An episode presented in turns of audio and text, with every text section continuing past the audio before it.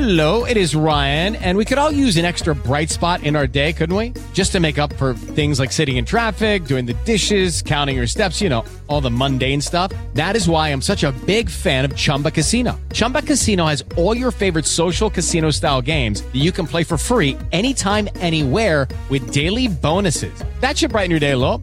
Actually, a lot. So sign up now at chumbacasino.com. That's chumbacasino.com. No purchase necessary. VGW Group. Void were prohibited by law. See terms and conditions. 18 plus. With Lucky Land slots, you can get lucky just about anywhere. Dearly beloved, we are gathered here today to. Has anyone seen the bride and groom? Sorry, sorry, we're here. We were getting lucky in the limo and we lost track of time. No, Lucky Land Casino, with cash prizes that add up quicker than a guest registry. In that case, I pronounce you lucky. Play for free at LuckyLandSlots.com. Daily bonuses are waiting. No purchase necessary. Void where prohibited by law. 18 plus. Terms and conditions apply. See website for details. Judy was boring. Hello. Then Judy discovered ChumbaCasino.com. It's my little escape. Now Judy's the life of the party. Oh, baby, Mama's bringing home the bacon. Whoa, take it easy, Judy. The Chumba life is for everybody. So go to ChumbaCasino.com and play over 100 casino style games. Join today and play for free for your chance to redeem some serious prizes. ChumbaCasino.com. No purchase necessary. Void were prohibited by law. 18 plus. Terms and conditions apply. See website for details.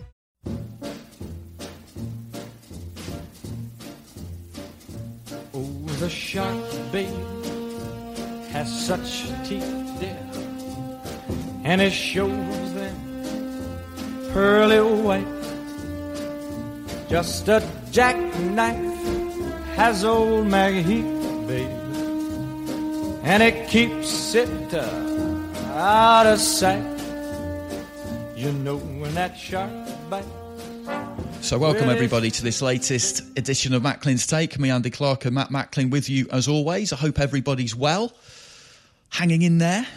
And today we're doing something a little bit different, something that we've not really done yet. And I've been very much looking forward to this because we're going to take you back to a key date in boxing history, one of the biggest fights of recent times, and what will probably remain one of the, the biggest fights in boxing folklore for, for many years to come. If anything, the mystique and drama of it will just increase uh, as the years advance. It occurred on the 6th of April 1987 at the outdoor arena at Caesars Palace, Las Vegas, Nevada. So I'll just allow that date to percolate with the Macklin's Take listeners. I'm sure some of you will have managed to bolt on the name of the fight, the people involved in that fight, as soon as you heard that date. But we're going to get into this fight from all aspects, right into the bones of it, under the skin of it, because it had two very different protagonists who took two very different journeys to that squared circle that night. And we're going to trace all of that back. We're going to look at their career paths and see how they did in the end converge, because it looked like they wouldn't. Then all of a sudden they did. There was so much drama around the fight in the build up. And then in the aftermath, controversy that still rages today, really, uh, about the decision. People still talk about it. We were just arguing about it before before I press record. Now, the fight, as many of you will be aware, was marvelous Marvin Hagler against Sugar Ray Leonard for the WBC middleweight title. It was a genuine super fight, and the 80s was a rich decade for that, due to the four kings in no small way, of which, of course, Hagler and Leonard were an extremely important half. But this is one that's always really particularly interested me because of everything that went into it. And we've got the perfect man to talk to us about it because esteemed author Brian Doogan joins us and he is writing a book. He has written a book about this exact fight uh, called Super Fight. Uh, which is the most apt title for it. It's out soon. Uh, and first things first, Brian, thanks very much for, for tipping us off about this because, as I say, we haven't really done this kind of thing before. We've talked about fights with fighters, and that's great, but at the same time, you are just getting one side of the story there, unless you manage to get the pair of them on. So, so it's really good to kind of look at something with just that little bit of distance and objectivity, because I think when you do that, you can really get to the get to the heart of the matter. So, just just tell the Macklin's Take listeners about your journey in boxing. What what brought you to boxing, and then what what really sucked you into this particular fight.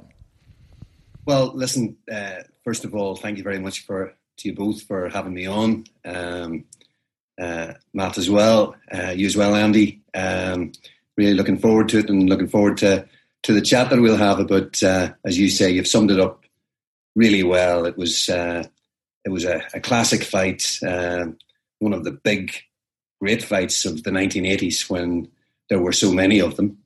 And as you say, these two guys were were two of the four kings, but it was almost the the centerpiece of that whole era because uh, Ray Leonard had beaten both Roberto Duran and Thomas Hearns, and of course Hagler had uh, had struggled to overcome Roberto Duran in his middleweight title defense, uh, but then he had destroyed uh, Tommy Hearns. Um, and so, uh, so the fight between Leonard and Hagler, which, as you say, it was almost five six years in the in the in the build up to, uh, and many thought it wouldn't happen at that point because Ray had been retired and and then came back, and we'll get into the whole specifics of it. In terms of my own background, um, uh, Hagler actually features very prominently in it. Um, the first fight I can remember, uh, quite opposite uh, in the times we are at the moment, uh, uh, was actually Hagler Minter. I was seven years old.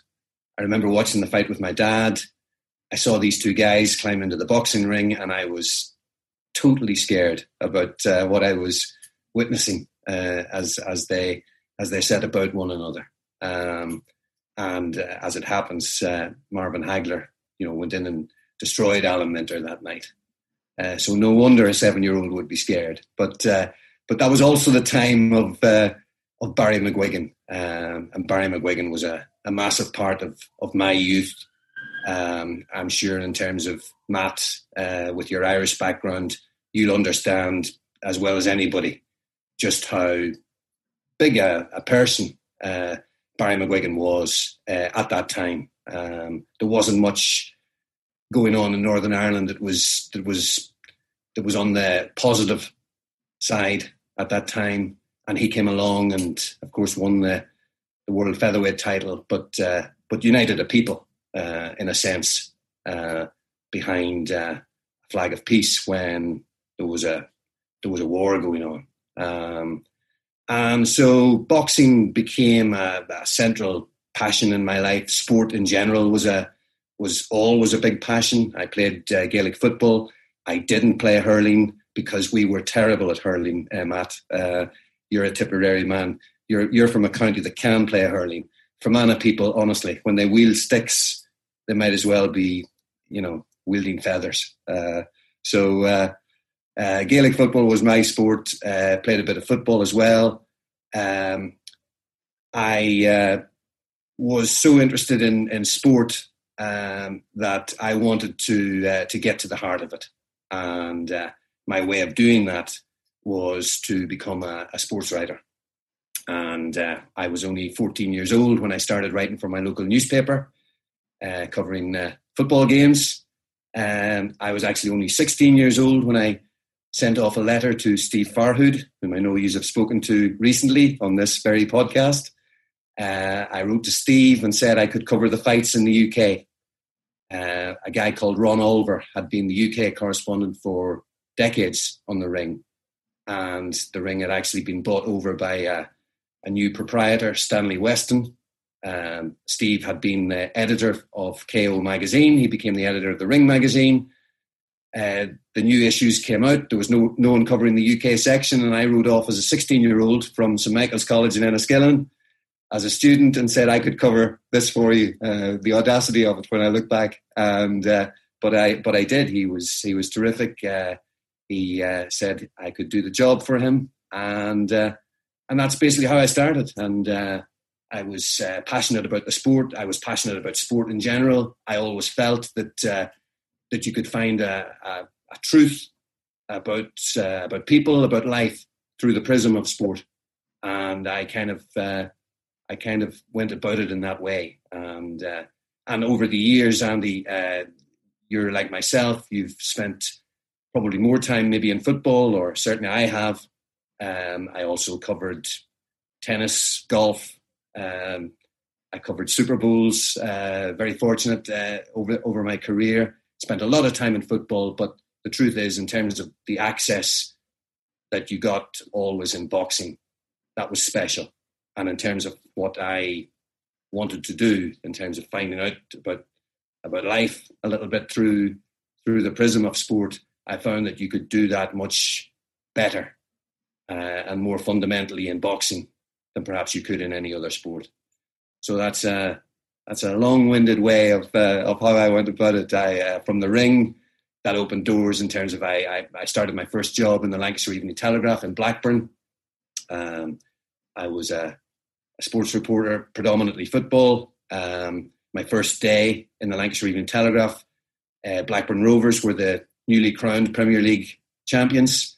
Kenny Dalglish uh, decided to move upstairs and become director of football, and Ray Harford became the manager, and that was my first day in the job. Uh, so it was uh, it was a it was a it was a, a welcome to uh, journalism, which uh, which kind of put you uh, made you feel that uh, the job would be a, a, testing one going forward. So I spent two years on the Lancashire Evening Telegraph, joined the Daily Express, um, started doing the boxing for the Express. That was around the time of uh, Naseem Hamed. Um, Lennox Lewis was, uh, of course, trying to win the world heavyweight title, the undisputed uh, world heavyweight title he was in pursuit of at that time. Um, I spent five years on the Daily Express, joined the Sunday Times, uh, was able to continue doing the boxing for the Sunday Times. And then I spent a decade in football uh, with Aston Villa and Everton. So, uh, but I've really enjoyed getting back into uh, into the boxing through this book, um, and it certainly is uh, a worthy subject in terms of getting your teeth into because there's just so much to it in terms of the two guys, the two protagonists, uh, and the supporting cast around it, and the fact that the fight was it was a special fight. It was uh, it was uh, a fight that uh, even to this day is is debated, as you said, in terms of uh, the controversy over the decision, the fact that they had their opposing contrasting styles, and uh, I guess it's a fight that will always be be up there. And I felt that it was a fight that could be chronicled in a in a different kind of way than had been done before, and that's why I've gone about it. No, I think you're right. I think you're right. Uh, and before we go any further, let's let's get our cards on the table here. Are we Hagler or are we Hearns uh, or Leonard? Should I say, gentlemen? Which which one? And, and I, I'm going to go first, and I'm going to cop out immediately because I I never really kind of picked out sporting heroes. I've never really done that even with Benn Eubank, which really sucked me into boxing, which came two or three years after this, of course, I was fascinated by Eubank, but I wouldn't have been heartbroken if Benn had beaten him. I just wanted the kind of best man on the night to win. I've, I've always been that way. With these two, I was more Hagler than I was Leonard, I, I think, when I look back on it in retrospect, because I was nine when the fight took place and I was aware of it, but I didn't take an enormous amount of interest in it at that point. But again, if if Leonard did turn out to win, of course, and it didn't, you know, it didn't send me into the into the depths of of despair. Did either of you two have more firm allegiances? Let's let's start with you, Macklin. Where was your where was your heart? Where was your head even? So, I mean, I didn't watch the fight live. I mean, I think I'd only been five years old. Uh, hadn't even hadn't been bitten by the boxing bug yet. Um, but I did what I did. I was a massive fan of the Fabulous Four DVD or videotape. It was. I mean, I, I watched that so many times and burnt it out, a bit like the Champions for Everyone. But you know, at that time, I was a big Sugar Ray Leonard fan, and of course, it was only the highlights that we seen it, on that video, and it was, I think, probably favoured to Sugar Ray Leonard on the video because the highlight clips of that were, you know, that were really Leonard kind of winning the rounds, or, or certainly the highlights of it. I have watched the fight since back in full, and I think I've changed my mind. I can see why Hagler was, you know, felt a little bit hard done by. It was a very close fight, and as you said, Andy, I mean, literally every single week we're talking about boxing. We're doing an unofficial scorecard, and there's so many fights that are really razor thin close. And the reality is, it could have gone either way, and it sometimes does come down to what did you prefer? Was it the maybe not as many shots that were landed, but cleaner ones or more eye catching, or was it, you know, the, the, the consistent work rate and, and the amount? So, and it does comes down sometimes. It is quite subjective, but I do, uh, I definitely understand why Marvin Hagler feels hard done. by. I think Ray Leonard was very, um, he was very good at stealing the rounds, finishing strong, shoe shining as they call it, landing a big flurry. And you know, he was kind of the golden boy. He was the the, the man that the he was the darling, wasn't he, of the uh, of the eighties of the boxing. He was the you know the Olympic gold medalist. He was the uh, that era's golden boy. So I, I, I understand why Hagler definitely felt a little bit disgruntled. So who who were you of the two, Brian? Well, I suppose at the time, I think I was uh, seduced by the by the comeback and the kind of uh, romantic element of that. And uh, Hagler, of course, uh, he was the quintessential blue collar, come forward uh, Trojan, uh, the old bald ogre, and he and he made no bones about it. I mean, he cultivated what he called what he referred to as the monster inside him. He, he secluded himself. He went into uh, he went into COVID nineteen self isolation up in Provincetown, uh, and he did that for every fight. And and and he built up this fury inside him. He built up this rage, and it was overwhelming. Um, and it was, uh, I think that uh, you know, in terms of what Ray Leonard was attempting to do, I think that's maybe what captivated me, maybe more about the fight because no fighter ever in history had attempted to do what Leonard was attempting to do in terms of coming back to face such a dominant champion. This was a man whose unbeaten stretch went back 11 years, who had been champion for seven years, who should have been champion for a lot longer than that because he was actually held back from, from the title. And in fact, when he did box Antuofermo the first time, in Las Vegas, ironically, and he never forgot about this. Uh, he felt that, in fact, he was the victim of larceny. Um, the judges gave it a draw, and most people would say that uh, Hagler deserved to win the fight. Um, but so, what Leonard was trying to do in terms of uh, in terms of coming back to face such a dominant world champion, no one had pulled that off. And you have to remember as well, He'd been retired for five years. He had come back and had one fight against Kevin Howard, been totally unimpressive in that in that one fight. Uh, he had suffered the first knockdown of his career in that fight. He was virtually humiliated. He actually decided during the fight he would be retiring again uh, because he was boxing that badly. And yet, he then issued this challenge to this dominant champion. Um, so I guess I was captivated by the comeback, if you like. Uh, but I'm a bit like Matt in terms of if I if I watched it now, I do think that Leonard actually stole the fight. But if you look at it, Marvin Hagler, um, he was the guy who made the fight. Um, he landed the the more powerful shots in the fight, uh, but he gave away the first four rounds, in my opinion, and that's where he lost it. And that's uh, I think that's something that he will uh, regret uh, till his dying day. In fact, the Petronellis, Pat Petronelli said he would take it to his grave. And, uh, and I think and that was where he come out and elected to box orthodox instead of coming out southpaw. Yeah, Absolutely, he was, a southpaw. He was a better southpaw fighter than he was orthodox. But you know what? This is where it's so interesting because what I think actually happened, uh, and, and this is why I felt that the fight was for, worth revisiting in, in, in book form. Uh, it was a massive psych job that Ray Leonard did all the way through. Um, in terms of even even at the, even in the years when they didn't fight, Leonard kept kept it going. That it was it was a rivalry that was there. But of course, there's a big gap, as you know yourself, between welterweight and middleweight. That's a that's a that's that's a big gap to bridge, um, particularly when you know Marvin Hagler is the is the guy who's who's the fighter. If if it was a welterweight moving up, who's a guy who bombs a little bit, uh, you know, you might give him a chance against a boxing middleweight, but but Hagler was the man who destroyed men. He absolutely destroyed men, um, and uh, but it was a psych job all the way through, Matt. Because I agree with you, and what happened in terms of that, Ray actually planted little things all the way through the the media build up to the fight, and he he made a point of making sure that he never upset Marvin in the media build up, and he only complimented Marvin and he actually sowed the seeds of Marvin Hagler. You guys, you media guys, you don't give Marvin Hagler enough credit as a boxer. He's a much better boxer than you give him credit for. And it was almost like he was saying to Marvin Hagler, come on, you, you, you can actually try to outbox me. I mean, we know we, we almost know that if you make a fight of this, well, everyone knows you're going to beat me. You know, he, he, he didn't put it like that, but it was that was almost the subtext, if you like. But he was, but he wanted to get Marvin Hagler to try to box him, and he, and that's what Marvin started out to do. Whereas Marvin Hagler, if he was to reflect on it, uh, why on earth did Marvin Hagler not come out in round one against Ray Leonard as he did against Tommy Hearns? That's what he should have done, and that's what he had actually said he would do in the build-up, but he didn't do it on the night, and. Uh, and I think that's that, that, that's why it was interesting for me to to revisit in that way.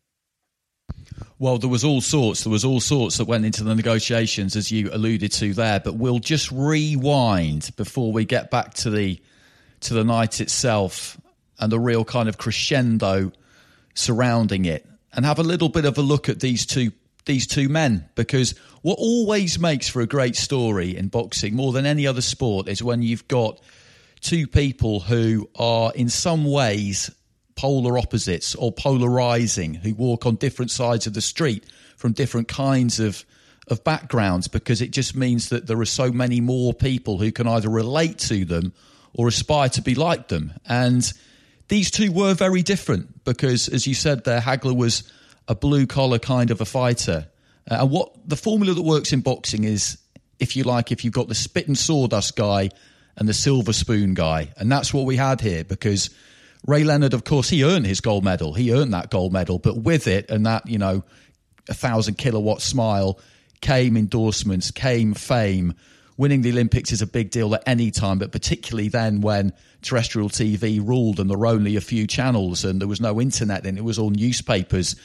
Fame then was was was mega fame of the kind that people born in recent decades, more recent decades, probably could never really understand, to be honest. And that's that's where Leonard was, and he was extremely wealthy. He had enormous backing when he turned pro. Hagler had none of that, absolutely none of that whatsoever. He had to really toil. He had to really, really work. And I've got some stats here that that Brian gave me the other day just to kind of highlight that because he didn't have that amateur background. Nobody knew who he was when he turned pro.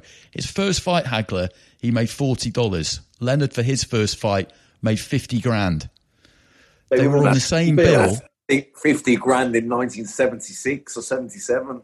That's massive money. That is absolutely massive money. So that gives you an idea. That gives you an idea of how marketable and just how huge he was. I know that pretty much all of you listening to this, you, you know who Sugar Ray Leonard is. You know that he was massive, but but the figures really do do it some justice. And then just a little bit further down the line, uh, Hartford, Connecticut, 1977, they boxed on the same bill. Uh, it was Leonard's third professional fight. It was Hagler's 36th. Hagler got $1,500 for that fight. Ray Leonard got 50 grand for his debut. So for his third fight, he's getting at least 50 grand again. They're on the same bill. And there's still that discrepancy. And you're 35 fights in if you're Hagler. And then the last one, they shared a bill as well when they both boxed for world titles. And Brian mentioned it, the draw against Antuofermo on that same bill, Sugar Ray Leonard was boxing Wilfred Benitez for the WBC welterweight title.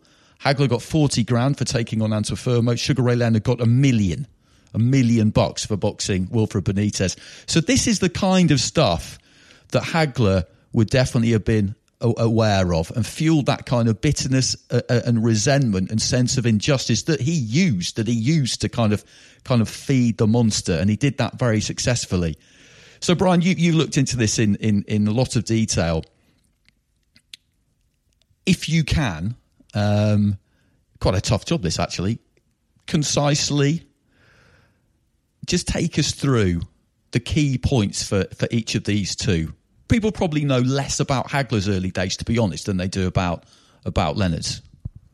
Yeah, um, and to be honest, that was one of the most interesting aspects I felt in terms of uh, Marvin's background, um, he's from the ghetto, and he would describe it as such himself. He's from Central Ward in Newark, New Jersey, and that was the scene, Andy, of notorious riots, stroke rebellion, depending on which side of the fence you were you were on.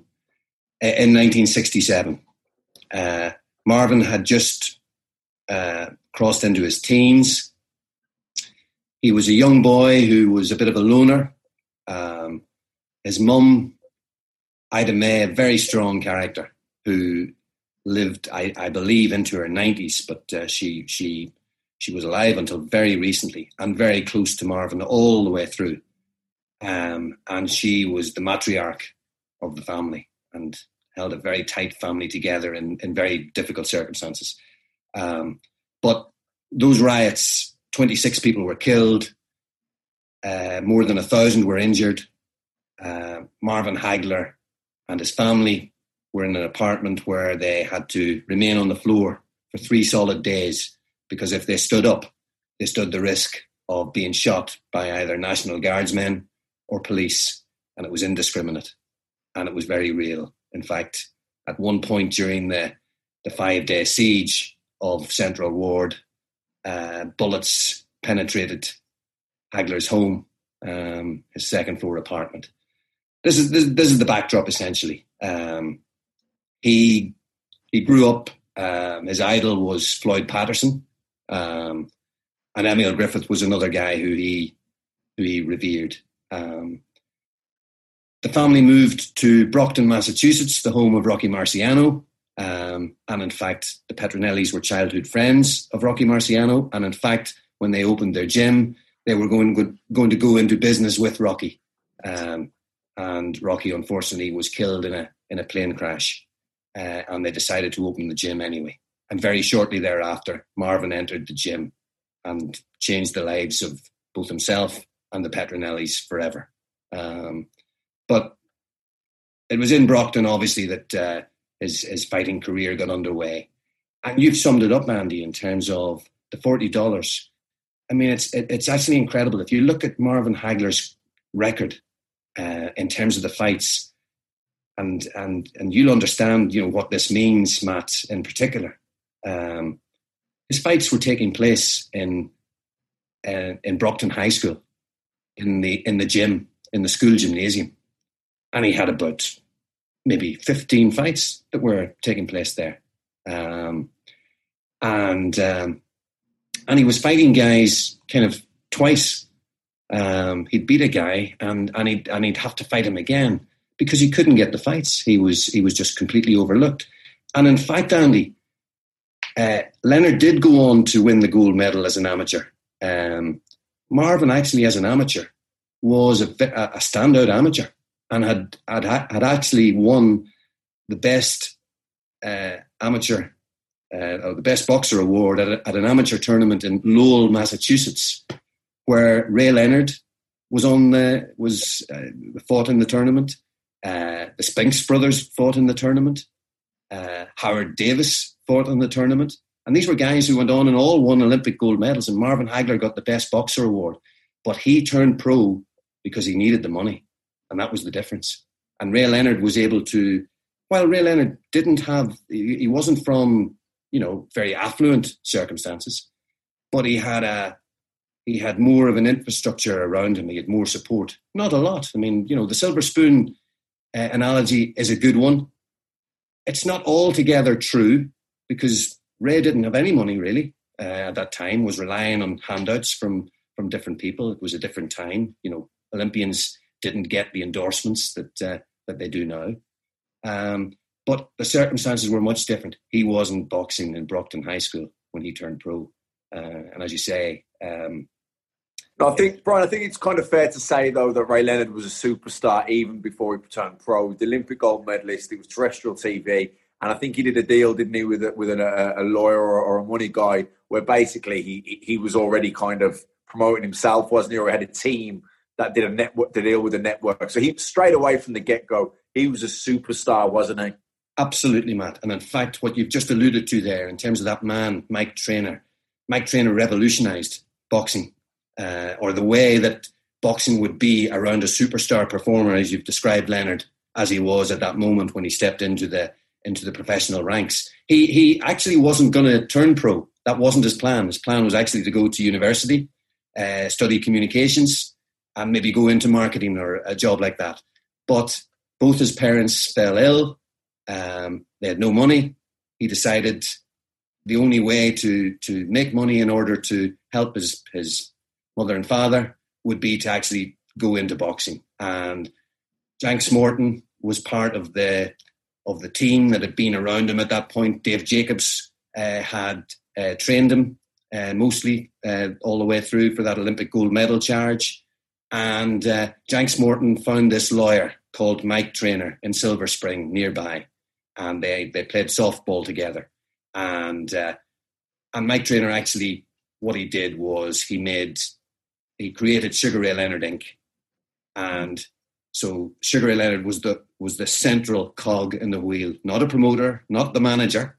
Um, the boxer was the central cog. It was almost uh, a forerunner to what Floyd Mayweather was able to go and do in the end. You know, uh, uh, long before there was money Mayweather, there was money Leonard. Um, and uh, but you're right, he was he was a superstar in the making.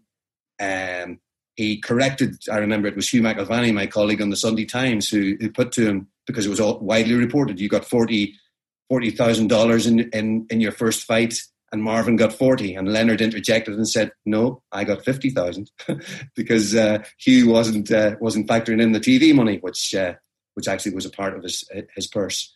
And so he, so what Mike Trainer was able to do, he negotiated with the venues and he negotiated with TV. And as you say, it was a totally different time in terms of TV. So the networks then were ABC. Um, you also had HBO uh, coming into the reckoning. And what he did he navigated that whole uh, business just so adroitly that he got them all competing against one another. So, in other words, they were play, paying top whack to get Ray Leonard on, on TV. And meanwhile, Marvin Hagler was completely overlooked. And, uh, and that was the kind of backdrop all the way through to the point, as you say, Andy, when they both boxed for the world title for the first time on the same bill at Caesars Palace in Las Vegas, when Hagler challenged Antuofermo and Ray Leonard challenged Wilfred Benitez. And Bob Arum will tell you to this day how the poster for the fight was seven eighths uh, Leonard Benitez, even though it was the welterweight title. And just right down at the very bottom of the poster, you've got, uh, by the way, Marvin Hagler challenging Vito Antuofermo for the world middleweight title.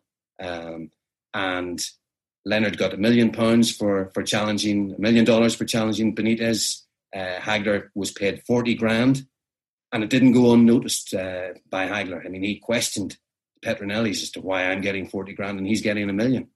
And, you know, the Petronellis, as you say, the, the Olympic background, uh, they, they said that Mike Trainer, he's a hard, he's a tough guy to deal with.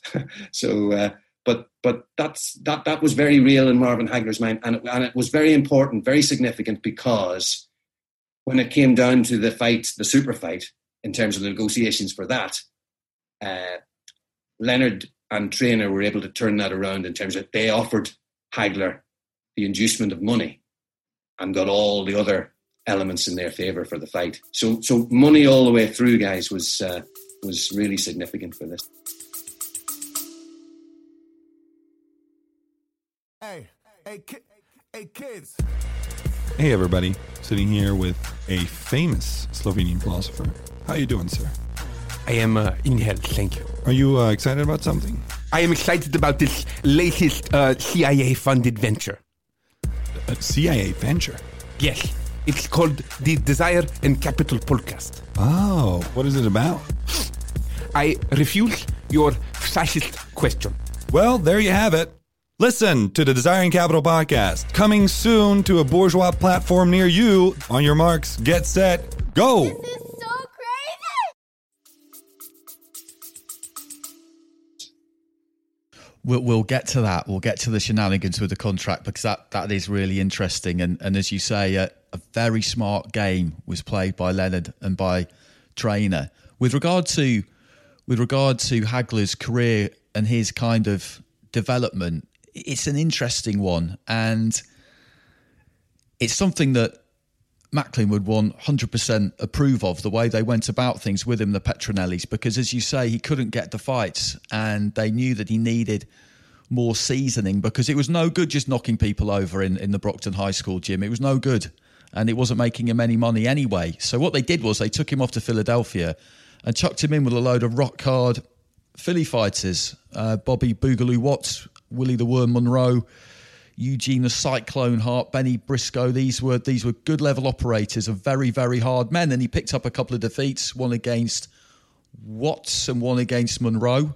and he never lost again after that until until the super fight. But Matt, that's what when you look at some careers now, you look at what they did there. They didn't care that he was going to probably lose a couple of fights. They didn't care because they knew that in the end, if they had what they thought they had, which of course it turned out they did, then he would be all the better for it. Yeah, absolutely. I mean, they didn't bring him down to Philadelphia to get beaten. They brought him down to learn his trade and to to, to grow as a fighter. Anyone, any you know, years ago, I think it was Don Chargin who said it, uh, or maybe it was someone else, but it was someone of that kind of caliber. He said, you know, in the old days, if you if you brought them a, a matchmaker, an undefeated fighter, they'd say, "I'll show you a fighter that can't fight because he hasn't fought anybody. If he's undefeated, you know." In Philadelphia, I mean, even now, to be honest, but definitely way back then, you had the Blue Horizon, you had guys like Russell Peltz, who's one of the best matchmakers there's ever been in boxing and he would make literally 50-50 fights that were unbelievable because you know these were Philly fight fans that knew what they were watching. They weren't going there because they were following a particular fighter. They just knew that the Tuesday night fights or Friday night fights at the Blue Horizon was going to be barn burner after barn burner. And guys like Marvin Hagler, who was taken down there from the Petronellis, they knew he's going to be some really tough fights here. But you know, like as you said, if he is what we think he is, he's going to come through it and he's going to be a much better fighter because of it. And of course, there were a couple of times it didn't go his way. You mentioned Willie the Worm Monroe's the father of Willie Monroe and fought Golovkin. Um, I think uh, you know was it Cyclone Hart you mentioned, or there was somebody else uh, who beat him. I can't remember who it was, but he was. Um, I mean that that would have given him a schooling. that is the school of hard knocks down there in the 1970s Philadelphia. I'm on about if you were if you were the best fighter in Philadelphia, you were probably good enough to win a world title. Do you know what I mean? It was just that's the kind of place it was. You mean you, you hear of the legendary wars, gym wars that happened. I mean, I trained in Philadelphia for a couple of fights, and it wasn't the seventies; it was the the two thousands. But it's still that rough, mean, hard, tough place, and so many great fighters that maybe don't even box outside of Philadelphia. Maybe they don't have the um, the funding. It's not a very you know, affluent, rich places. It's quite grim and tough and hard. It's just got that kind of feel of the city. But, you know, even in recent times, the likes of a Rosado, there's people, you know, Tevin Farmer, they win some, lose some kind of guys, but they're good fighters. Yeah, the city of brotherly love, there's not much love lost in some of those gyms, is there, Matt? no, def- definitely not. I can vouch for that. Another thing about Hagler as well, um, because he's watching all of this unfold on the other side of the street, if you like, in terms of where where Sugar Ray Leonard is. And and and, and I said before, and I'll stress it again, he won that Olympic gold medal, and they don't give them out on street corners. He earned that position. But if you're Hagler, you're looking at the way he's had it, and you're looking at the way you've got it. And as and as Brian said, he turned pro early because he needed to make money. That that amateur route wasn't an option for him, and he's probably looking at Leonard from years back, thinking that could have been me. I could have gone to the Olympics.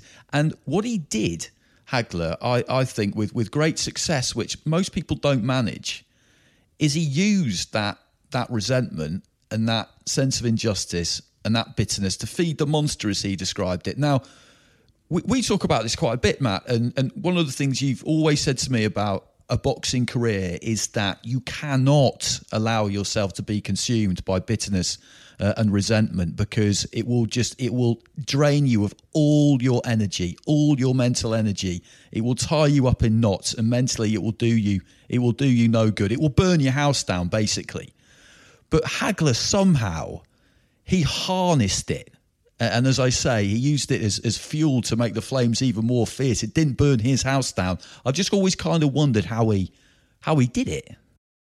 Yeah, I mean the, the resentment and the anger, and I suppose that with Leonard, it would have been born out of envy as well. You know, I've had it so hard and you've had it so easy. But like you say, that's not an exact truth because Leonard did win the Olympic gold. But you know, nonetheless, if you're Marvin Hagler from his point of view, he's looking at how hard he's at it. Like you say, he's had to get down there to Philadelphia and literally fight one 50 fight, 50 50 fight after another. You know, and, and for pennies, relatively absolute pennies in comparison to what Sugar Ray Leonard's earned but you know that that sort of um, you know feeling hard done by, it can build a defiance within you, and it can build an inner strength almost that you can draw strength from even, and uh, you know it, almost like a bit of a chip on your shoulder. And I think maybe Marvin Hagler had a bit of that about him. and like you, you know, he talked about seek and destroy, or, or was it not seek and destroy? What is destroy? Destruct and destroy. Destruct and destroy. Destroy yourself in the gym, destruct yourself in the gym, and then go and destroy your opponent. You know, he he, he was uh, the solitude. He used to lock himself away. So he it'd be that you know getting up at five o'clock in the morning or four o'clock in the morning, running a pitch black dark.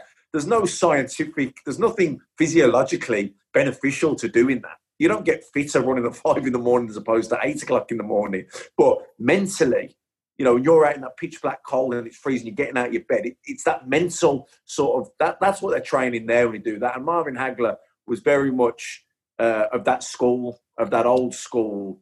You know, that, that like you say, this uh, destruct and destroy or destroy and destruct, whatever it was. But he was. Uh, very much so. He, he would have had that, that big defiance about him. I, I, funnily enough, I was just kind of I don't know. Go on, I'll, I'll, leave it at that because I don't want to drift on a tangent because I'm very good at that. But I was going to talk about the Mugabi fight. Was was that the fight before Marvin? Before the Leonard fight?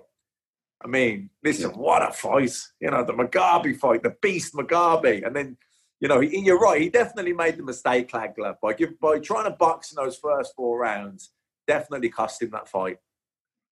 Yeah, just just, just in terms of sorry, sorry Andy, sorry, uh, just just what you've said there, Matt, in terms of. Uh, uh, the seclusion and the isolation and the, the old school. I mean, he Marvin Hagler was part of that old school fraternity where they went to these very base training camps and and really just self-sacrificed um, and and built up this this rage, this fury inside them. But Provincetown was just a particular a particular isolated uh, example, um, and and if you see some of the footage and some of the some of the pictures now, the old black and white of, of Hagler running on the beach uh, in winter, the Atlantic Ocean raging in, uh, the wildness of it, the barrenness. It's, it's just a barren, bleak landscape. Uh, icy snow uh, coming in. It didn't matter. He was still always up at five o'clock in the morning um, uh, on the beach running. He'd do an eight mile run and if he, if he got it in his head, he would turn it into a 12 or 14 or 16 mile run just for the heck of it, you know, because, he, because that's the way he pushed himself. Um, but uh, but in terms of uh, in terms of you know that kind of old school approach to it, Hagler was you know maybe one of the last that that did it to that degree. Um, and then, but then, but but then, when you've alluded there to to Mugabi, which we'll come on to, interestingly, uh, when when he when he fought Hearns, he actually had gone to Palm Springs for part of that camp, and then his next camp was totally in Palm Springs, and so was his build up to Leonard, and it was almost like the the way the, the, the, that he built himself in Provincetown, you know, was no longer the way he constructed himself anymore, and and Leonard found that out through. We'll come on to this, I'm sure, Andy, in terms of there was a a dinner, which was probably a pivotal moment in it all in terms of the psychological drama that would that would play.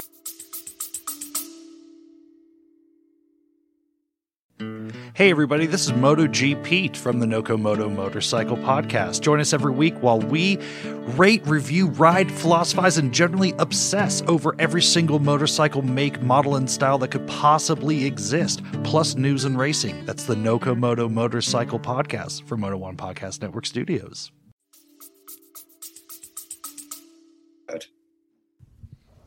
Okay, so we'll just trace the two careers jumping forward from that night where they featured on the same bill, 1979, when Hagler won the title against Antuofermo, Sugar Ray Leonard won the title against Wilfred Benitez. So Leonard at that point a welterweight, obviously. Hagler was then always will be, probably still is now, around the 160 pound mark. So he went on to win the title against Alan Minter, uh, as you mentioned, towards the start on what wasn't a particularly glorious night for, for British boxing uh, in the capital. That was in that was in September 1980. And then he kept busy. He just kept fighting. That was that was how he did it. He rematched Antuofermo. He boxed the likes of Mustafa Hamsho, uh, Tony Sibson, Wilfred Scypion, Roberto Duran. He just kept them coming. Boxed Hamsho again. Thomas Hearns, of course, with that epic three round, and not even three rounds as it turned out in the end, of, of just savagery then came Mugabi, and then we have the fight against Leonard. So he was very, very active all the way through that period. For Leonard, it, it was a different story, really, because he got that title, of course. Then he had a fairly chastening experience against Roberto Duran, but and this was good evidence at that stage as well, actually, of the kind of cleverness of of him and his team because they got Duran to agree to get back in the ring really quickly after that first fight, knowing that he would just disappear off to Panama uh, and party like, you know, there was no tomorrow, uh, and then that would. The, the sooner they could get him back in the ring, knowing what he was going to do to celebrate, they thought the better, and they turned out to be absolutely right, uh, and they got the win in the rematch. Uh, then he had his own epic with Hearns, Hearns, of course, which which he won late in the fight. Famous speech in the corner uh, from Angelo Dundee.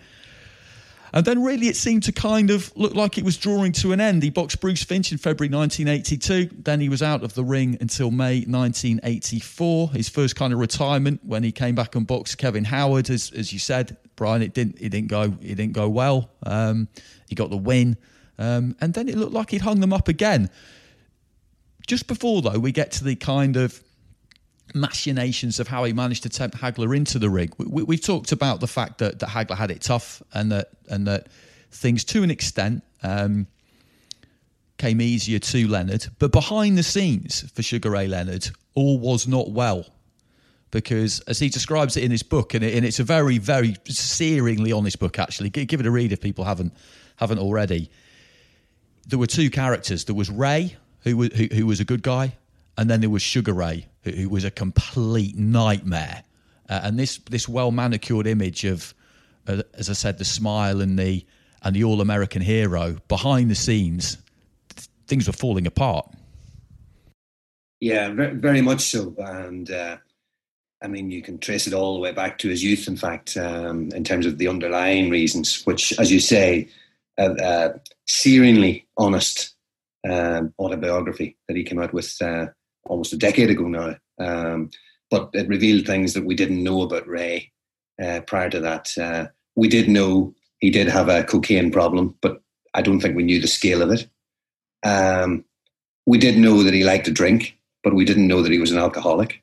Um, it's, I mean, it's staggering to think that Ray Leonard, through most of his career, was an alcoholic. Um, I mean, you, you, you actually couldn't, you wouldn't believe it. Um, but um, and then the underlying reason, perhaps, in all of this, in terms and and who knows in terms of how much he he may have been fueled by this in the end, um, in terms of the sexual abuse that he suffered uh, by two people. One was a, a trusted Olympic coach whom he he never named, although he said that uh, he had passed away by the time that uh, that he revealed this, uh, and also a guy who uh, was almost a benefactor uh, when he was training for the Olympics uh, in 1976 in, in Montreal. Um, and who knows in terms of the abuse that he then uh, succumbed to in terms of his alcoholism and the cocaine abuse.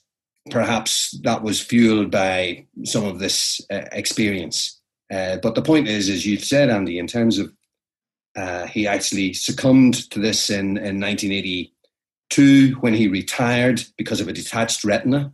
So it wasn't just that he retired, he actually suffered a, a career threatening injury um, to the point where when he did come back against Kevin Howard and then ultimately against Marvin Hagler, people actually felt that he was putting his eyesight on the line. You know, that, that, that Kevin Howard and most certainly Marvin Hagler could actually blind him.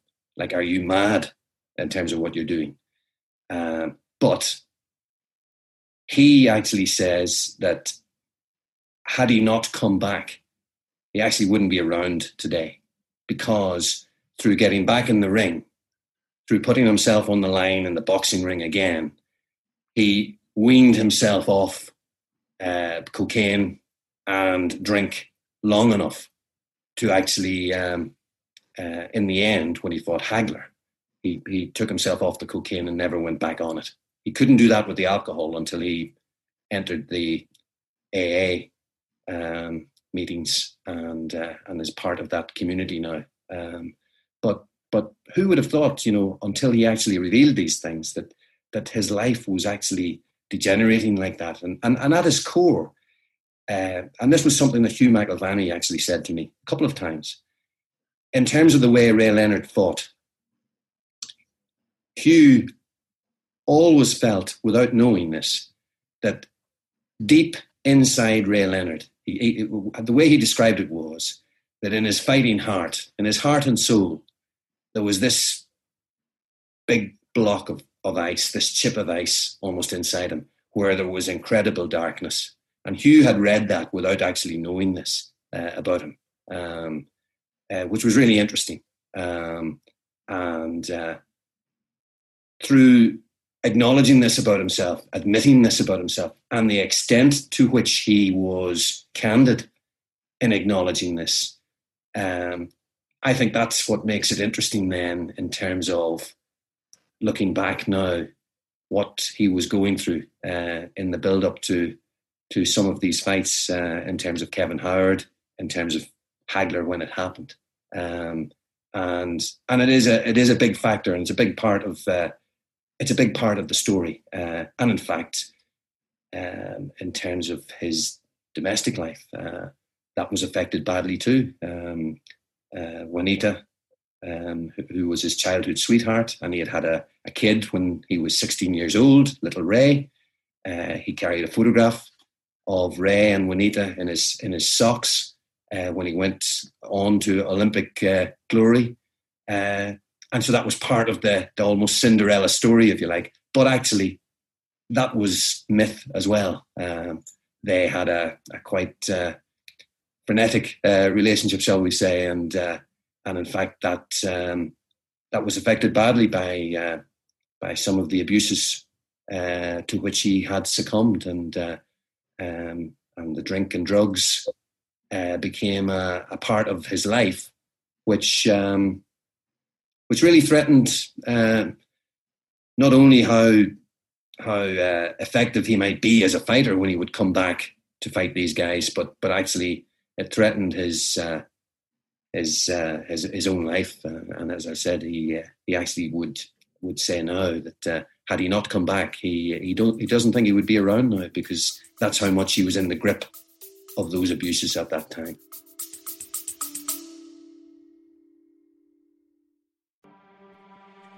Yo, I'm DK, co host of the One Star Recruits podcast. My best friend Rip and I host five star athletes, celebs, business leaders, comedians, and coaches from around the world each week, I can guarantee the show will always have great laughs, catch up on life's in relatable ways, and have a ton of fun. We're recruiting you.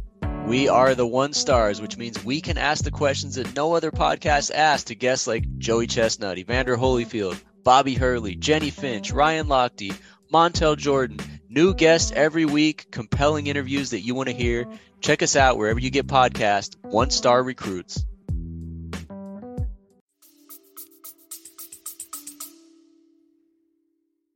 So, time now to get to a kind of second act. And, uh, and that's probably the right way to describe it, to be honest, because it all gets pretty Shakespearean at this point. Because the last fight I mentioned there was his fight against Kevin Howard, May 1984. He's still a welterweight at that point. Marvin Hagler is flattening everybody at middleweight. He's he's cementing his legacy as one of the finest middleweights in history. Many people would would still make a very strong argument for that for that being the case. So, how come nearly three years later, and let's remember this detached retina, how come he resurfaces at middleweight to take on someone who hasn't lost for God knows how long, who is seen to be, before the arrival of Iron Mike Tyson, the baddest man on the planet with the shaved head and the and the permanent scowl. People were worried about his eyesight. People were worried about more than that ahead of this fight for for, for Ray Leonard this does get quite Machiavellian, doesn't it? It's like a kind of alternative Othello plot line. He, he goes pretty Iago on us, really. Sugar Ray Leonard. Uh, just, just, just take us through it. it it's, uh, it's incredible, Andy. Um, I mean, I don't know. Uh, I don't know if psychologically, Matt, when you were boxing, that you've ever stripped down an opponent to really the the nth degree. You know, to the point where Ray would say that um, he didn't just look at a fighter physically. You know, everyone looks at the tapes and goes through uh, what a boxer, you know, what you're going to be facing uh, physically. Uh, but but but Ray studied Marvin psychologically, um, and even as you say, Andy, in terms of the Machiavellian drama of it all, um, he lured Marvin into a trap. I mean, that's that's what it was. Uh, Marvin Hagler, um, after he had that three round war with Tommy Hearns, um, at that point he was at the absolute pinnacle of boxing. He was the monster. Um, he was the man.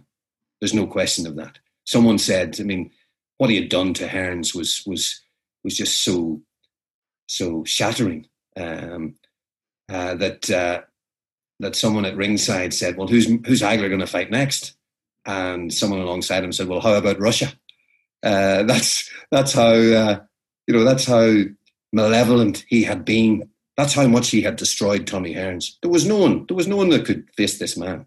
Uh, no, let's remember as well, Brian. Tommy Hearns really, you know, lost the first fight with Sugar Ray Leonard. You know, there were a lot of people said that. I mean, I've heard stories since from Manny Steward that Tommy Hearns uh, messed up on the weight and had to skip three or four pounds off. Came in three or four pounds under 10 7, I think came in 10 4. And that, you know, basically his legs went because of making weight. And Leonard caught up with him later on. Of course, that's Manny Steward's take on it. You could say, no, Leonard just got to him. But nonetheless, he was behind on the cards. And certainly when they had the rematch years later, when it was given a draw, most people thought Tommy Hearns was unlucky there. So, you know, and I know styles make fights, but you know, Marvin Hagler just went through Hearns in, in, a, in an absolute ding dong battle, but he had him out of there inside three rounds. And this is a guy that over 24 rounds, some people could say, you know, maybe he was Leonard's bogeyman. No question he was. Uh, and, and it's only because, um, it's only because Ray Leonard, you know, we can, we, we, we, we, we've contrasted the two styles of Hagler and Leonard. What we haven't maybe mentioned and emphasized enough is Ray Leonard was a, a terrific boxer. Uh, you know, he was almost a very fancy, he was the flashy guy. Ray Leonard was also a mean killer in that ring. There's no question of that. When he went in to fight guys like uh, Benitez, um, he went in to finish guys. What he did to Dave Boy Green, listen, that's as that's as that's as startling a finish as you will ever see in a boxing ring. Uh, that left, yeah, oh, absolutely vicious and that's what he was. That's what he was. He was he was a mean killer in that ring. There's no question of that. So we've acknowledged that about Hagler. We should really acknowledge that about Leonard too. Even though he was a technically he was just brilliant in terms of his uh, his, his, boxing skills. But Hearns, it had taken him uh, until the 14th round to catch up with him. And Andy, you mentioned earlier in terms of the inspiring speech of Angelo Dundee at the end of the 12th round when he sat him down on the stool and looked at him and said, "You're blowing it now, son. You're blowing it." And and in fact, Dundee and his motivational skills would be would be very pivotal in in the fight against Hagler as well. Uh, but but Hearns Hearns is underrated and underappreciated. I think is the is the truth. Um, you, you, you said there, Andy, about uh, you know, are you a Hagler man or are you a Leonard fan? Honestly, in revisiting this whole era, I think I'm more a Duran man than anything, you know. And and and and I think when all said and done, I, am sure you'd agree, Matt. Duran is almost the ultimate fighter's fighter. He really, yeah. I mean, and and the, and you know what the crazy thing is?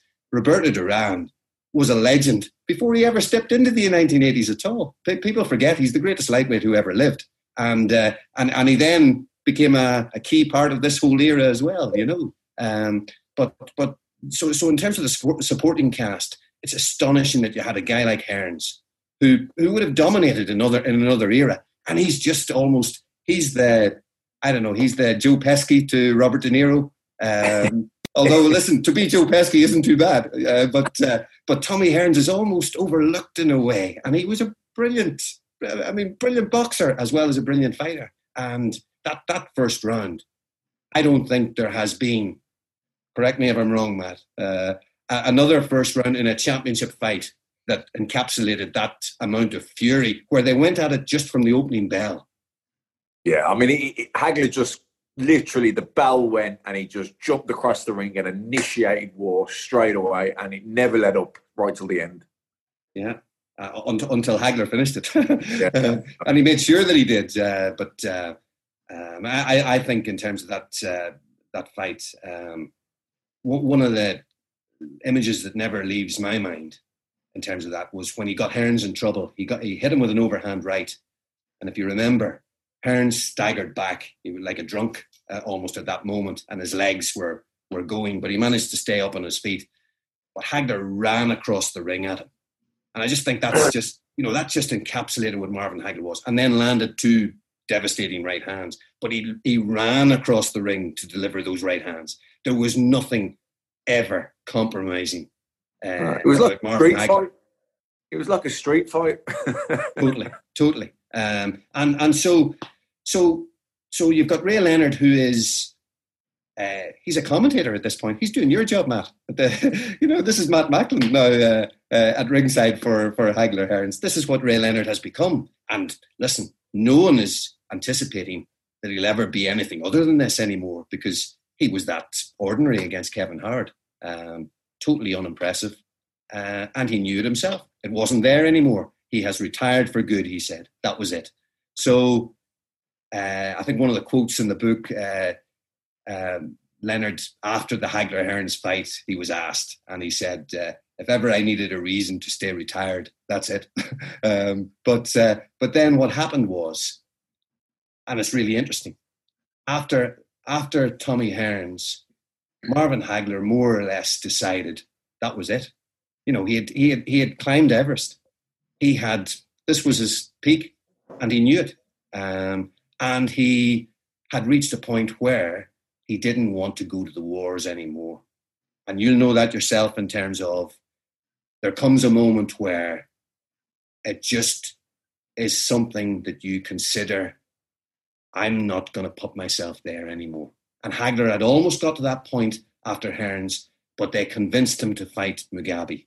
Um, and they put him in the ring against Mugabi, and that was another war. Um, and uh, you know, the sixth round of of Hagler Mugabi, you could actually put on, you could tag on to the Hagler Hearns fight, and it wouldn't be out of place. it was a it was an, an astonishing round, and the whole fight, as you say, was it was a was a battle. Um, and he I overcame. wonder, I wonder, Brian, was the combination of those two fights back to back and, and what it does take from you as a fighter. Did, was that a big contributing factor to the fact that he came out and boxed early on against Leonard because he didn't want to go to that dark place again? Matt, I agree with you completely. I agree with you completely. What happened was this: uh, they convinced him to to box Mugabi. Uh, co- uh, combined effort on the part of Bob Arum, the promoter, and the Petronelli brothers, who were looking after him, obviously. Um, and it was scheduled for the October after he had he had beaten Hearns in April. And Hagler just didn't want to box, didn't want to fight. Um, it was too much for him, and he wanted to pull out with a bad back. And Arum didn't consider that a legitimate enough reason, so therefore he got his nose broken uh, in a sparring session, and uh, and there was no fight, and he pulled out. So this is where it gets Machiavellian, Andy. To to get back to your point, and I, you know, you talk about going off on tangents, Matt. I'm more guilty than you are, uh, but uh, but but this is where it gets for me fascinating. Um, so what happens is Marvin Hagler, the the Mugabi fight is postponed. It's rescheduled for the following March. He's kind of a bit reluctant, but he's he's said he'll he'll he'll go through this fight. In January 1986, eight weeks before he does get into the ring and box Mugabi, Ray Leonard has a restaurant in Bethesda, Maryland, which he had a part interest in with Mike Trainer. And there was a grand opening. And he invited Marvin Hagler down. And they had this dinner at Jameson's. And it's a pivotal moment because Ray Leonard starts to get under Marvin's skin. Uh, and this is where the psychological play comes in hard. And that bit where you're talking about uh, getting up at 5 a.m., Hagler acknowledged to Ray at that at that dinner that uh, uh, his, his quote is, "I hope I will get this verbatim uh, off the top of my head." Uh, his quote went, um, "You know, Ray, it's very hard to get up out of your bed at 6 a.m. when you're wearing silk pajamas. Um, and Ray, of course, heard this and knew what he was saying entirely, and but but smiled and said, "No shit." um, and uh, and I think you he- the, the hunger. Do, do you think Ray thought mm, he's not as hungry as he used to be? no question, Matt. That's precisely what he. That's precisely what he gleaned from this dinner. Not only that he wasn't hungry, Matt. I think Ray. I think Marvin. Ray, Ray told me the story actually here in Birmingham. Uh, in fact, um, he, uh, he he got told by by Marvin that he didn't want to get up in the morning to run anymore. He said he gets injured more easily. He gets cut more easily. I think that he went to the nth degree and said to Ray that he didn't want to box anymore. Is the truth. Um, and of course, Ray li- listens to all of this. And of course, this is manna from heaven for a guy who, still in his own mind, still wanted that challenge. You know, still saw Hagler as the man. And, and you know, he was doing a little bit of training uh, while he was doing the commentating. And he always had it in the back of his mind that Hagler was the monster that he could actually beat. Because if I just go back a little bit to the Roberto Duran fight, where Hagler struggled to overcome Duran. It went all 15 rounds. And very interestingly, Roberto Duran, a smaller guy who had come up from lightweight, never mind welterweight, actually was able to box with Marvin. And to the point where after 13 rounds, he was ahead on the scorecards. Now, that was probably wrong in terms of uh, judges, uh, the way they had it. Um, but Marvin Hagler had to win the final two rounds of that fight, a 15 rounder to win the fight. Um, and before the decision was announced, Barry Tompkins was sat alongside Ray Leonard. Uh, they were both commentating for HBO. And Duran put his head through the ropes. And it was Barry that told me this story. Uh, Duran said to Leonard, this is before the decision has been announced, that if you box this guy, if you box this guy, you will beat him. Uh, he told Ray. Um, and he was that sure of it, you know, that uh, after just going the 15 rounds with, with, with Hagler, he felt that um, he felt that Hagler was uh, was susceptible to a boxer like like Leonard um, and what and the range of skills he he could bring to the ring. Um, so, uh, and I think that uh, that probably prompted Leonard's initial comeback against Kevin Howard because he wanted to fight Hagler after that, but Yeah, it wasn't there you- anymore. You think he was thinking Hagler from a long time ago? uh, uh, Matt, he was thinking Marvin Hagler from 1981, mate. You know, uh, he he he saw, yeah, he saw Marvin Hagler as that ultimate for him from that time, and uh, and I didn't realize it until I went back and researched a little bit and spoke to some people as well that it was. uh, You know, I thought it was something that maybe that maybe it was kind of being spoken about. No, it was much deeper than that. Uh, they both wanted it badly, and and what you know, uh, listen, I, I'm going off on terrible tangents here, and you're you're probably going to run me out of time altogether, Andy. And say, uh, uh, Paul, you know, the And bell's the bell's going to ring. The bell's going to ring at any moment. but but but but something that I should mention in terms of the resentment and the grievance and the chip on the shoulder. In 1982, when Leonard did announce his retirement after the detached retina, uh, it was up in the air as to whether he would retire or not. Hagler didn't want him to retire. Ten days before, um, he had this grand uh, gala evening at which Muhammad Ali was there, Howard Cosell was the host. Um, it was in a big arena in Baltimore, 10,000 people. He invited Hagler and the Petronellis to be ringside at this. And they thought they were being summoned to Baltimore uh, for Leonard to issue his, his challenge and that, you know, the fight would finally happen. And of course, what happened was, as Leonard is about to, you know, reveal his decision, he, he addresses Marvin Hagler at ringside and he says, this great man, you know, a fight with this great man uh, would be the ultimate. Uh, you know, you talk about talk about money. This is Fort Knox we're talking about, but unfortunately, it'll never happen. Thank you and good night. And that's how he retired. And of course, Marvin Hagler thought, "You've brought me all the way to Baltimore to do this to me." I mean, he felt humiliated, and and and that was something that uh, that was deep within Hagler in terms of uh, in terms of his feelings towards Ray Leonard after that. Um, but then, but then, so at this dinner in uh, Bethesda, Maryland, in Jameson's, uh, Ray is gleaning all this from Marvin, And of course, Marvin is happy to speak to a retired fighter. You know, he's talking to Matt uh, Macklin, the commentator, rather than Matt Macklin, the fighter. At this point, that's what he believes uh, in his mind. I can I can say anything to to Ray Leonard because, well, I mean, he's he's not a boxer anymore. But of course, Ray was finding out deep thoughts within Marvin Hagler in terms of he didn't want to box anymore. And of course, he's storing this away. And he's actually at the fight. Um, he goes to the fight with Michael J. Fox, uh, the Mugabi fight, and he's ringside. And as the fight's progressing, Ray is seeing things which totally correlate to what Marvin Hagler was telling him at this dinner at Jameson's in terms of, yeah, you really don't want to fight anymore, do you? You know, this is hard for you now. You don't want to be putting your body on the line anymore like this. And I can see actually that you are getting older, you know, because you're actually struggling against this guy, Mugabi. And every time Mugabi boxes you, he's outboxing you. And this is what uh, this is what uh, Ray Leonard was able to see at ringside to the point where uh, when the fight was over, he turned to Michael J. Fox and he said, I can beat this guy. And of course, uh, Michael J. Fox just looks at him, leans down at the cooler and says, Ray, have another beer. and and uh, because it was preposterous. Uh, that was not strong enough. What's that?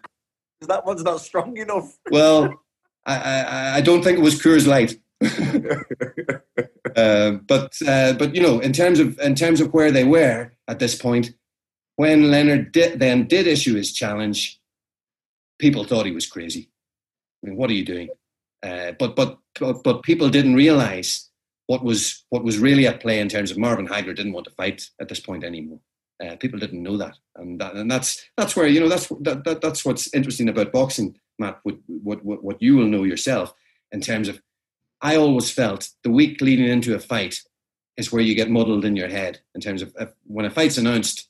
You know, I look at the two guys and I feel, you know, I can make a pretty good judgment as to what might happen, and then the, and then fight week happens, and you listen to all the bullshit, and it just sends your head astray and uh, and so in other words, the truth of what it was, Marvin Hagler was a guy who didn't really want to box anymore, and he felt trapped when Ray Leonard issued issued his challenge in public, uh, because if if Marvin Hagler had said uh, no, I'm walking away from the sport, he would have not, you know, as the final challenger, he would have turned his back on. And that would that was something that Marvin Hagler could never do because he was the ultimate fighting man. But he didn't want to fight anymore, is the truth. And I think that that's I, I, I didn't realize that it was to that extent, but I but I believe that that's that's how fundamental it was. In, in, Brian, what do you think it was more? You know, the, the fact that he came out and boxed those first four rounds. I mean, one chain of thought is that you know Ray was planting the seed. You're a good boxer. Can you box with me? Do you think you can outbox me? If he's trying to challenge him in that sense? Or do you think there was a part, or do you think it was more a case of he'd just gone to war with Hagler, he'd just gone to war with Mugabi, and in the Mugabi fight, it was you could see this is hard work now. I'm an older man. This going to this well, it's tough. Do you think he was trying to avoid going to a war again with Leonard and was trying to do it an easier way? Which one? Which one of those? I, I, I, I think Matt, there's there's an element of that. I agree with you. In fact, Tommy Hearn said in the build up to the fight, um, so initially, he, he didn't give Ray Leonard much of a chance. He didn't give him any chance at all. But he thought about it, and he actually was very um, he was very insightful. Um, as you might imagine, a guy who's fought both guys. You know, you would listen to a guy like that, um, and he said precisely what you've just said in terms of Marvin will never want to go to a war like that again. Now he felt that if that if he did, he would get rid of Ray, you know, fairly fairly handily. Um, but he he his sense was that Marvin Hagler would never want to go there again. That it just takes out it takes too much out of you. And so I think there was a bit of that. But it's very interesting that the, the first round, uh, when Marvin Hagler should have made a very emphatic point to a comebacking Ray Leonard, who's been out of the ring essentially for five years. This is no place for you to be, and I'm going to show you that. Uh, and he didn't do it. But what happened was uh, Ray Leonard, Angelo Dundee says that he was really nervous, a lot of nervous energy in the dressing room, and and it was there going into the opening round. And Ray uh, acknowledged to me he ran like a rabbit, uh, which of course was was was Marvin's description as well. But Ray acknowledged that because you know he was a bit nervous. But what happened was he he, faint, he fainted uh, Hagler about uh, halfway through the round, and what happened was Marvin Hagler reacted to that um, in, a, in an exaggerated way and and and put his hands up uh, very suddenly himself. And Ray realized, you know, I'm nervous, but shit, oh, yeah. he's nervous too. And it was a big moment for him, you know. And uh, and but but had Hagler not been as tentative in in his approach to the fight, uh, it it might have been a much different story. But I think you're right, Matt. Uh, part of the reason for for for him being as tentative as he was was do you really want to go to the well again after after what you've experienced uh, against a man like uh, Tommy Hearns and and and then further against Mugabi? Well, it's just so interesting hearing all the ingredients that go into it because such a clever game was was was played by Leonard. It still took an enormous amount of courage to to come back after that amount of time out, but he couldn't not take the fight, could he, Hagler? It's a fighter's pride. If he'd refused to take a fight against someone who'd been out for three years, who was half blind, as people were describing him, who was jumping up from welterweight, then his whole reign as middleweight champion would have been diminished uh, in many people's eyes. So he just he had to do it, but there were some important victories scored in the in the build up to that fight contractually as well, because you mentioned in the first round there that Leonard ran like a rabbit. And, and one of the reasons that he could, you know, had plenty of rabbit holes to go down, was because they managed to get a big ring and they managed to get 12 rounds, not 15. Uh, and there were discussions around the gloves as well. And and you just get the feeling that, that Team Hagler, they dropped the ball a bit when it came to stuff like that because th- these were important things. No question, Andy. And in fact, that's a really, uh, a really pertinent point. Uh, the Petronellis were great guys, lovely people. Uh, but perhaps, and I haven't made a big deal of this in the book because I think it would, uh, because they were such good guys. But you could make the point that perhaps they were a little bit in over their head at times in terms of the, you know, the big stage that this was. Um, and uh, for years they had, they had struggled to steer Hagler into meaningful fights uh, and struggled to uh, to secure for him the kind of money that other champions were getting, particularly Ray Leonard. Um, but this is where they perhaps dropped the ball most of all.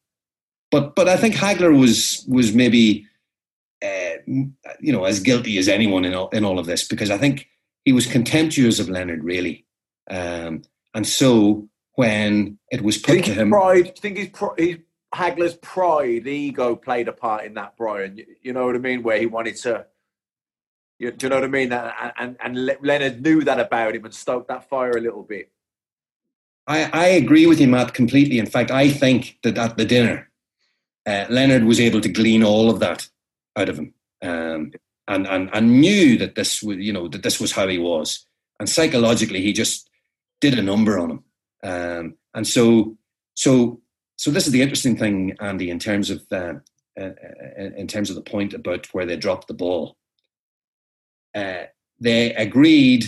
They get they they conceded everything to Leonard and his camp. They conceded the the, the large ring. They conceded the gloves were ten ounce gloves that they used, um, and they conceded on the number of rounds because Marvin Hagler believed fundamentally, even though he didn't want to fight anymore, that you know, come on, Ray Leonard, a Ray Leonard that hasn't boxed in five years, a Ray Leonard that when he did come back against Kevin Howard looked as bad as he did. I can handle Ray Leonard. Um, and and and the thing is, on the morning after the fight, Pat Petronelli was shaking his head in Caesar's Palace in the uh, in the lobby of the hotel, uh, regretting, ruining the fact that they had allowed the fight to be twelve rounds, not fifteen rounds, as it could have been. But this is where they, they, they essentially made their, made their error because Leonard said, okay, it's 12 rounds or nothing. And of course, th- that was just a negotiating position. Hagler could have easily come back and said, well, that's interesting, but I'm the champion. So actually, do you know what? It's 15 rounds or it's nothing. And, and, Leonard, and, Leonard, wouldn't have been able to say anything, Matt, because if he wanted a, a challenge, like, you know, that's what it is. Like what we, it's a bit like what we see with in recent times with Mayweather and even now Canelo, where they're exploiting and abusing their probably you know financial pulling power to manipulate and dictate all the terms. Completely, completely, and and it's very interesting how uh, when you have that position of power, you know, you you you, you can use it, but but but actually uh, Hagler and his camp didn't, um, which which is really interesting. Why why didn't why didn't he say uh, no no? It's, it's interesting what you say. Twelve rounds or no fight. Actually, uh, it's fifteen rounds. Take it or leave it, uh, and they never did, and and that was a big mistake that they made. Okay, so Matt's got to shoot off in a minute, so we'll. Uh, I think he's. I think he's off to arrange a night out with Canelo to uh, to, to, strip him down and get, get, get all, all the goss on him, and uh, and then tempt him back into the ring. That's a. I've, I've seen it. I've seen him pondering it. He's been mulling it over during the course of this conversation. Um, do do you do you think though, Matt? Just before, before you go, just a final one for you. What's always struck me about this, and Brian said at the start that he was kind of seduced by the comeback, and when you look into the tale of this, it's it's why you're to and fro with it a bit because because so am I because I like Hagler because he's got the kind of underdog story of the two. But then you find out things about Leonard and you realise that he does too. Then he's making the comeback. Will we ever see a comeback to rival this ever again? Because it's three years out of the ring, jumping up two weight divisions, a detached retina against an absolute killer in Marvin Hagler, just to be able to compete let alone get the win, is extraordinary. Tyson Fury's comeback was amazing, but this is, I mean, the more I think about it, the more mind boggling it gets to me that he was able to even think about it, let alone do it. No, it isn't. And, and the only thing I can think of, he must have, at that meal where, you know, Hagler was talking to him about yeah, he didn't really want to do it anymore. He got he obviously got enough vibe off him at that thing where he thought, "Now I can beat you. You don't you don't want this anymore." You know, and and the style and the speed and the movement and everything else. He obviously just fancied it, but you're right. I think in recent times, Tyson Fury's the the closest to it, but I don't know if we'll ever see. Um, you know, if you if you factor everything in, I don't think we'll ever see a comeback like that. Okay, well, we'll let you go. You've got plans to formulate. You've got you've got schemes on the go. Um, that's uh, you, you, can update us. You can update us next week as to as to how that goes. Brian, we'll, we'll carry on for we'll carry on for a bit because we don't want to bring this to uh, to an abrupt end. Um, people can watch the fight themselves if they haven't done already, and and we've outlined how the fight started uh, and and the and the process around the the negotiations and, and everything else to, that, that, that went into it. That's the kind of the eye of the storm, and it's a very absorbing fight to watch too. So give it a score as well. That's that's that's always an interesting thing to do. Never ideal when when you know exactly what's happened and the and the talking points around it. But but I quite like scoring old fights that that are that are contentious. Uh, I might go back and do it, do it myself actually over the next the next few days. But what was the aftermath like? Because Leonard has pulled off this magic act. Were the people on the inside of it, press wise, I mean, outside of, of, of Hagler's immediate team, who who might have seen this coming, who might have looked at him and and seen somehow what, what Leonard saw at that dinner, or was it just overwhelmingly in favour of, of a Leonard win and people just couldn't of, of, a, of a Hagler win and people just couldn't believe it?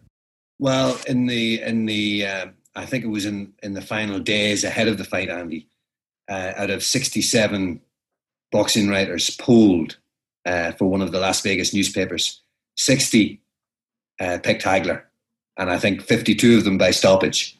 Um, so it was very much overwhelmingly uh, uh, perceived that Hagler was was was going to win the fight. Um, but of course, people didn't realise that perhaps it was shadow of Hagler that would be in the ring with uh, with Shadow of Leonard in a way, um, because Ray Leonard was not really at his peak at that at that moment either.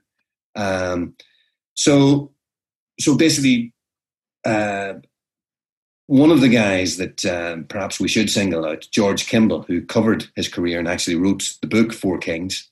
Um, he did actually see in the Mugabi fight that Hagler was slipping. Um, and when you look at the Mugabi fight again, Andy, you know, I suppose it's because the the the finish is so overwhelming again from from Marvin. Uh, the signs were there, though, that perhaps he was not the fighter he once was. Um, but but no one really had picked up on that or made such a big deal of it. Um, George had apparently in the in the Boston Herald in his in his uh, reporting of the Mugabi fight, um, but he still felt that uh, that Marvin would beat Ray, um, and so did so did practically everybody. And and just just uh, in terms of the fight, the early stages of the fight, Ray Leonard was allowed by Marvin to to box. In the fifth round, Hagler finally caught up with him and landed landed the best blow of the fight, a right uppercut, which hurt Ray significantly. But Marvin didn't realize it, um, and uh, and Ray, his legs, he had got into fantastic condition. Uh, so the first four rounds, he, w- he was able to use the ring and outbox him. Then he slowed down, and in the middle rounds, that's when Hagler really got on top.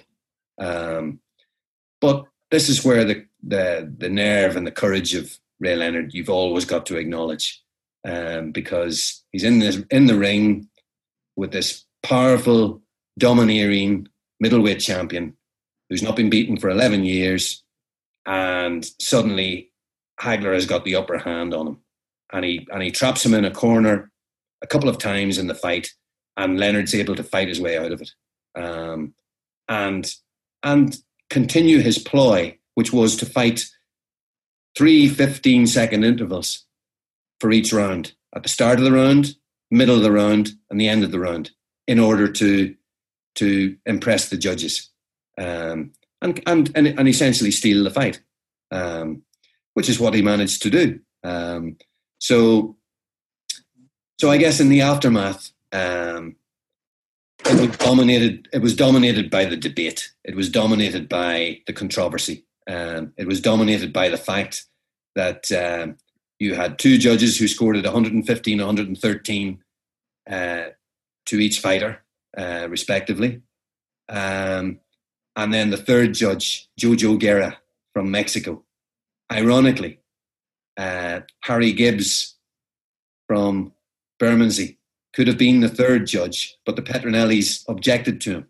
And, the, and, and this myth has, has blown up or has, has arisen over the years that uh, they objected to him because of what happened at, at Wembley and the fact that he was an English judge, um, which is nonsense because Harry Gibbs was a judge for Hagler Hearns two years earlier and they didn't object then. Uh, they objected for pragmatic reasons. They felt that the English judge might favour the boxer more than they that more than he would favour the the slugger, and that's why they objected. Um, and but Jojo Guerra then scored the fight, uh, preposterous 118 110 in in Ray's favour. So the the debate afterwards is is very much in terms of um, in terms of what has been done to this uh, long-standing proud champion, split decision, um, probably the only time in boxing history uh, where it has happened in that way. Uh, you know, a single round in terms of the in terms of the, not Guerra's card, but the other judge, Dave Moretti. Single round goes the other way, and Hagler retains the fight um, on a draw. Um, so, um, so you had uh, a major debate in terms of a lot of you know, and this is where this is where uh, the fight is so interesting still because the debate still rages. Um, because you have people who are really good judges who say that, well, Ray Leonard won the fight actually pretty handily.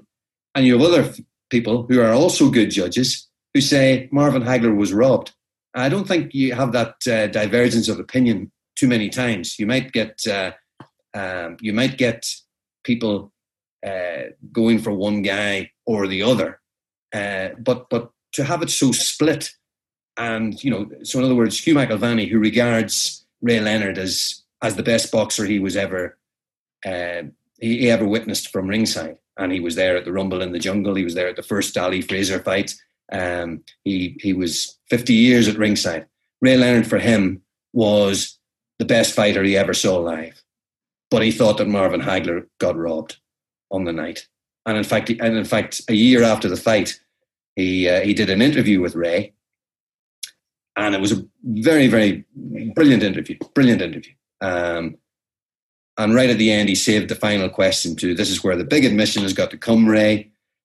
I thought it was one of the most magnificent performances I've ever seen in boxing. To come back after five years and do what you did, I thought on points, Hagler won. And the interview ended very abruptly, Andy. um, Ray Leonard uh, took that very personally, and uh, and in fact, uh, um, he uh, he ended the interview just uh, just like that. Um, but but uh, but there's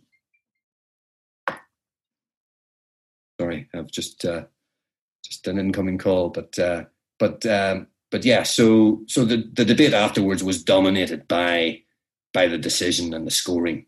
Uh, but but of course, that's where the Petronellis had perhaps dropped the ball in terms of had it gone 15 rounds, Hagler was coming on strong. Perhaps he would have done what he did against Duran.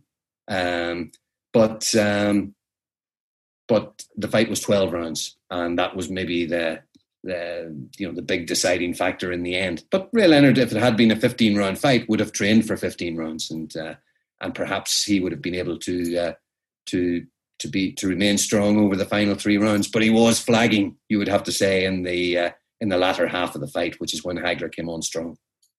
And in these circumstances, there is usually a huge clamour for a rematch because the promoters see the amount of money that they can make, and so does the casino, and so does television, and so does everybody. But it never happened, and and we never saw Hagler again. Which which is kind of extraordinary that um, you had this dominant figure in the game. I mean, he was the he was the main man at this point, um, and he loses on a split decision to a big rival, whom, as you say, would generate vast sums of money to engage in a rematch with. And actually, what Hagler does is he he uh, he, he, basically heads off into the sunset um, and goes to Italy, embarks on a on an acting career pretty quickly, um, and uh, and never sets foot in a boxing ring again. Um, and and embarks in this quite cosmopolitan lifestyle uh, that uh, that you would have associated more with Ray Leonard, and it was Ray Leonard who made all the comebacks after that, not not Marvin Hagler. Um, I think th- there's again all there's different views expressed about this in terms of who wanted a rematch. Um, Ray retired a month after the fight. Uh, Marvin and some of his camp would say that he wanted a rematch and Leonard never wanted it. Ray says that that's nonsense, uh, not true. Um, but the rematch never happened. Um, and whether it would have been any different, I'm not so sure. Uh, given what you know we now know in terms of where Marvin Hagler was psychologically and physically, I uh, I'm not so sure that he would have been able to reverse the result of that uh, first fight. I think maybe he would have his skills would have eroded even further. Um, and Leonard, even though his skills were not, uh, you know, the, the, the great range uh, that he brought to the ring that he had demonstrated against the likes of Tommy Hearns the first time and against Roberto Duran the first two fights, um, he still retained enough of his arsenal to to win titles at super middleweight and light heavyweight when he boxed Donny Lalonde, uh, winning both belts on the same night. Uh, the WBC uh, making that uh, ruling in his favour uh, very conveniently. Um, but he also then went on to box a draw with Tommy Hearns. Um, say what you will about the legitimacy of that. Uh, he beat Duran in a rubber match, and then he kept on coming back and fought Terry Norris when he shouldn't have been in the ring any longer, and Hector Camacho when he was completely done. Um, but but it is extraordinary when you think about it that uh, Marvin Hagler actually walked off into the sunset um, and managed to stay away from the ring, and that's one thing that you would have to give him a lot of credit for. Uh, he didn't succumb to to the kind of seduction that uh, that often uh, these great champions uh, are tempted back uh, at a time when they shouldn't be back in the ring. Um, he uh, he remained away when he uh, when he did walk away, and uh, and I think he takes uh, I think he takes some pride in that actually, um, because because he didn't end up suffering a, a, terrible defeat um, he didn't end up on his back. And he'd almost always made that vow to his to his mother uh, that he'd never he'd never be beaten up like that and end up uh, flattened uh, by any opponent. Um, and uh, and it's um, I suppose it's it's it's it's the ultimate irony. I, I think is the best way to put it. Uh, that Hagler managed to stay away, and Leonard could not, even though surely that was the height of satisfaction. He could never he could never achieve anything like that again because that was that was climbing Everest. He'd done it. So why put yourself on the line um, after that again? Particularly when you have the, the detached retina in the background, and uh, and you just don't need to do it anymore. That's one of my favourite parts of the story: the fact that that Hagler didn't take the rematch because people would say surely his pride would have would have forced him into into taking the rematch, just as his his pride, I guess, and his and his machismo being questioned by the challenge in the very first place forced him into the ring for the first fight. But for me, it's his pride that kept him out because he could tell after that first fight that it wasn't there anymore. He didn't want it anymore. The monster had gone to sleep and he wasn't coming back. But it must have taken enormous willpower just to just to just to stick to that decision. And then there's the money. There's so much money that can be made, but he wasn't interested in that either. And it's just a brilliant finish to it. It's a brilliant finish to it to have somebody just kind of walk through those saloon doors, wander down Main Street, get on his horse, and as you say, just ride off into the sunset. And and and I think it's it's it's absolutely ideal. So we've kept you for a really long time. so um, I think before, I think it was me kept you. not at all, not at all. So before we go, just tell us when. Well, just tell us about you know when the book's out, where people can get it, um, all that kind of thing. Well, the book uh, is coming out. It's due to be published on the fifth of, of, November. Um, it's available in uh, Waterstones, WH Smith, Amazon, all the usual outlets. Um, it's um, it's interesting because it explores everything we've talked about and as you know yourself, Andy, uh, very often the most interesting aspects of boxing are the fighters' stories, are the stories away from the ring and, and all of that. Yet you have all that with this, but you also have at the end of it uh, a fight that uh, that that still captivates, that we can still have a conversation about. And here we are, what, 33 years later. Um, and it's almost like it's um, it's almost like it's as as relevant now as it was back in uh, in the 1980s. Um, and uh, so, yeah, um, I, I, really appreciate you uh, you spending the time on this and uh, and having the conversation about it. And uh, and I've enjoyed it, and hopefully, people might enjoy the the story that's contained inside the, the pages of the book. It's been great fun. It's been great fun just just having to look back at it again in some detail. Those 80 super fights, for me, they they just can't really be beaten because they provided such amazing plot lines. And I, and I know it's it's kind of chimed in with with my age. I was born in 1977, so you're a wide-eyed kid at that point, and everything's amazing and different, particularly when it's uh, when it's happening in in another country. And it just seemed kind of I don't know. It was like I was watching extraterrestrials at time when when when you're talking about the types of names that we've been we've been talking about today. So it's been it, has been an absolute pleasure. This uh, the book's called The Super Fight. Marvelous Marvin Hagler against Sugar Ray Leonard, and uh, yeah, please do, please do go out and get it because there's some, there's some good, there's some really good books being brought out um, at the minute um, around boxing. It's always been such a rich source of of writing uh, and reporting uh, because of the stories, as Brian said, for for such a long time, and I think another thing about those big fights too is that if anything, they get undertold. It sounds like a mad thing to say because they do go down in folklore, but at the same time, there are so many other things that that come out that people have forgotten over time. And then if you go back and remind them, they just you can unearth things that they've actually never told anybody before. It's it's it's an absolute madness. Uh, but we have kept you all on Macklin's take for longer than we normally do. Not that much longer, um, but hopefully you've enjoyed this. We certainly have, and hope everybody stays well. If you can get onto iTunes and give us a, a rate and a review, that'd be great. It does make a difference, and we'll catch you again next time.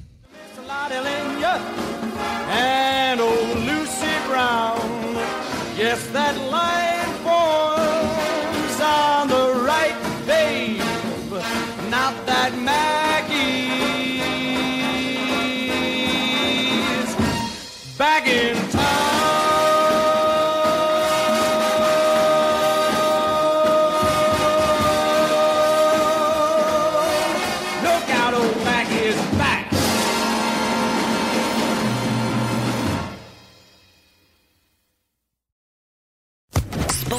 Sports Social Podcast Network. Okay, round two. Name something that's not boring. A laundry? Ooh, a book club. Computer solitaire, huh? Ah, oh, sorry, we were looking for Chumba Casino. That's right. ChumbaCasino.com has over 100 casino style games. Join today and play for free for your chance to redeem some serious prizes. ChumbaCasino.com. No purchase necessary. Full prohibited by law. 18 plus terms and conditions apply. See website for details.